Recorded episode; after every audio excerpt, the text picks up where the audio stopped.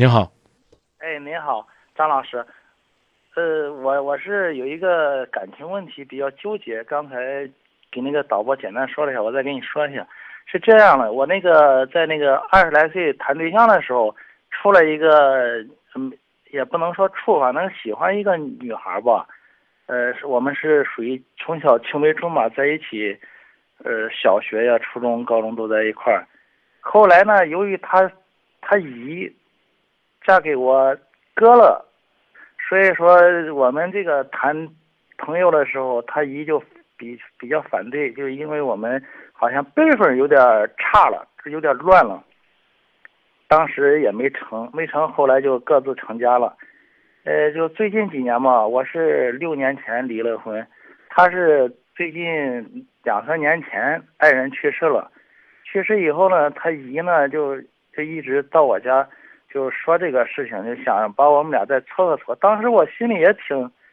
挺生气的，我说我们当时好好的，你把我们拆散了，现在又撮合，呃，又现在又不怕擦步了。嗯，他一说，反正，呃，那意思好像现在想开了是咋了？但是，因为时间太长了嘛，现在感情也变化了。原来确实挺喜欢那个女孩的，但是现在好像就没那么喜欢了。但是要说一点感情没有吧，也不是，还有点。呃，所以我现在。非常非常矛盾这个事情，想听听您的建议。你已经四十二岁了，啊，是的，也是一个对感情有过一些经历和感悟的人了。是，你怎么还能问你张明兄弟这么幼稚的问题呢？我说这个幼稚在哪儿呢？我说行，明儿你俩就领证嘛，领不领？嗯肯定要处一段嘛。哎，这就对了嘛。你内心深处对他还有一点感情，谁告诉你就这芝麻大的感情就让你俩结婚呢？我说这意思明白吧？我我那意思是，给他处还是不处？我现在都有点穷了不想跟他谈这个事情。我支持你，但是没必要矛盾，好不好？哦，你你何必呢？就是我，我们先抛开你自己的想法，先说你刚才那个问题啊。嗯，我给你介绍个女朋友，你一听呢，不是很热，但也不烦，这你是不是就可以见一见？对吧？是的啊。如果我跟你说呢，说这这女孩呢，怎么讲呢？这个拳击出身，脾气不好。你说那张明不行不行，我脾气我我。我我我弄不住这个，啊，那你可能就不见了。但有可能呢，比如说，我不知道你是做什么工作的啊，我给你介绍个打拳的。哎，你说我有共同语言呢，啊，我特别喜欢搏击，是吧？您是做什么工作的？我健身房的那个健身教练。那那给你介绍个打拳的，你还可能真喜欢呢。是我说这意思是这道理吧？他有共同语言。现在呢？你抛开这个女的曾经当年的那个身份，也抛开呢你姨，不能叫你姨啊，现在叫你嫂子是吧？哦，我嫂子，她姨啊，她姨，你嫂子，这个曾经的从经从中作梗，他只是给你介绍一个女孩子而已。然后呢，一听是她，你觉得心里咯噔一声，就是当年有过这么一档子事儿，会不会在心里边成为裂痕呢？你先问自己，我有没有？你一问自己，我有。那就别问人家了，对不对？你要一问自己，你没有，那还得征求人家对方意见呢，是这意思不？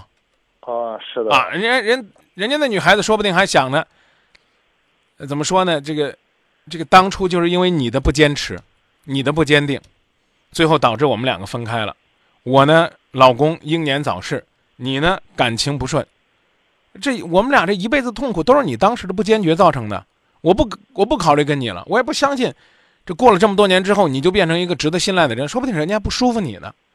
我讲这意思，您明白吧？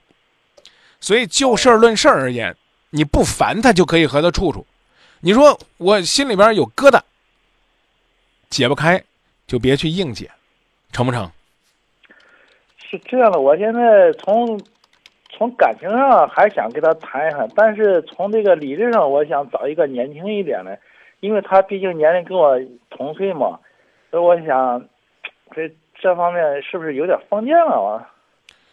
找个年轻的有啥封建了？你没听那个怎么讲呢？这个男人的爱好永远都是很专一的。男人十八岁的时候喜欢多大的呢？喜欢十八的，喜欢十八的。等二十八的时候呢，还喜欢十八的。等到四十八的时候，依然喜欢十八的。据说呢，当年康梁变变法那个叫康什么康有为，那老那老人家都几十岁了，人家还喜欢十七八的。对，这所谓的这个大儒都是如此，何况我们俗人乎？所以你想找个年轻的有啥好说？封建的呢？年轻的有年轻的优势，成年的有成年人的味道。你怎么知道这个四十多岁跟你同龄的女孩子就没有风韵呢？你找个小姑娘，天天拿你当爹一样依赖着，兄弟，不是是哥啊！你确定你是我哥？你受得了吗？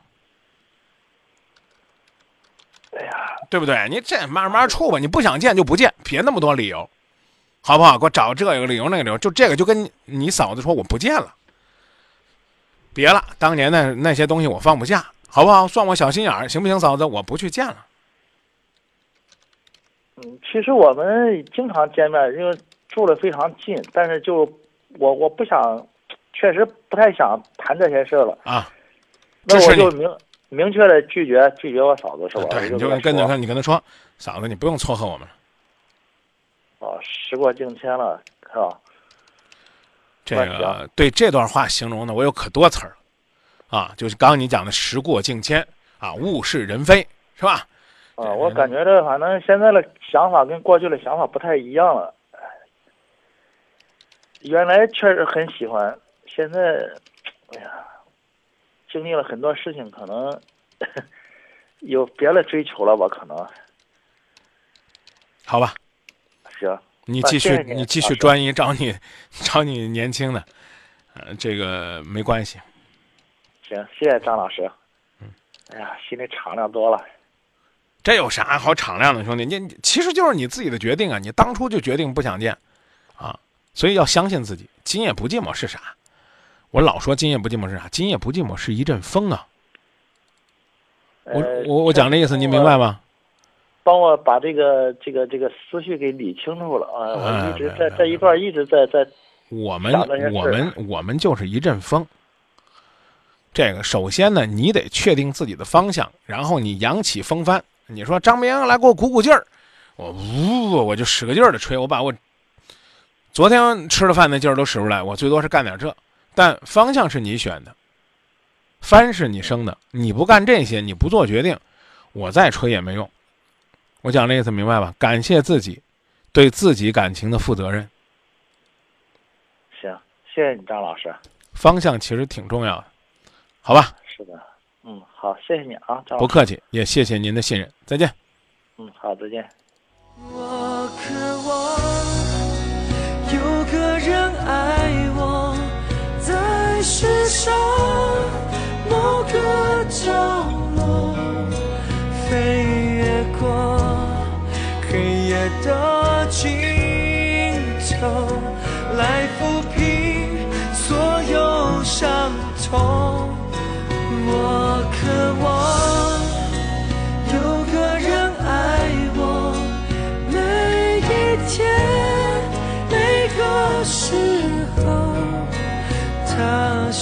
都有同样的梦，等着我长相厮守，共度白头。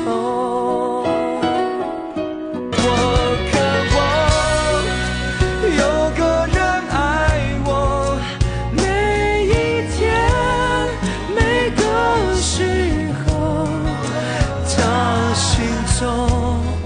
有同样的梦，等着我长相厮守，共度白头。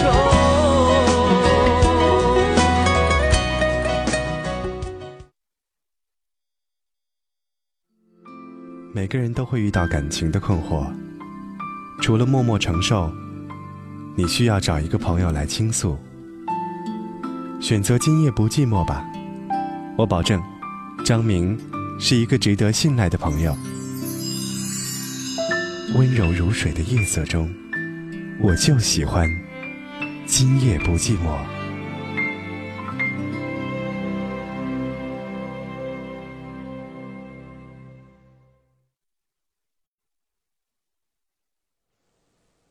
欢迎继续回到节目当中来分享一下朋友们的观点。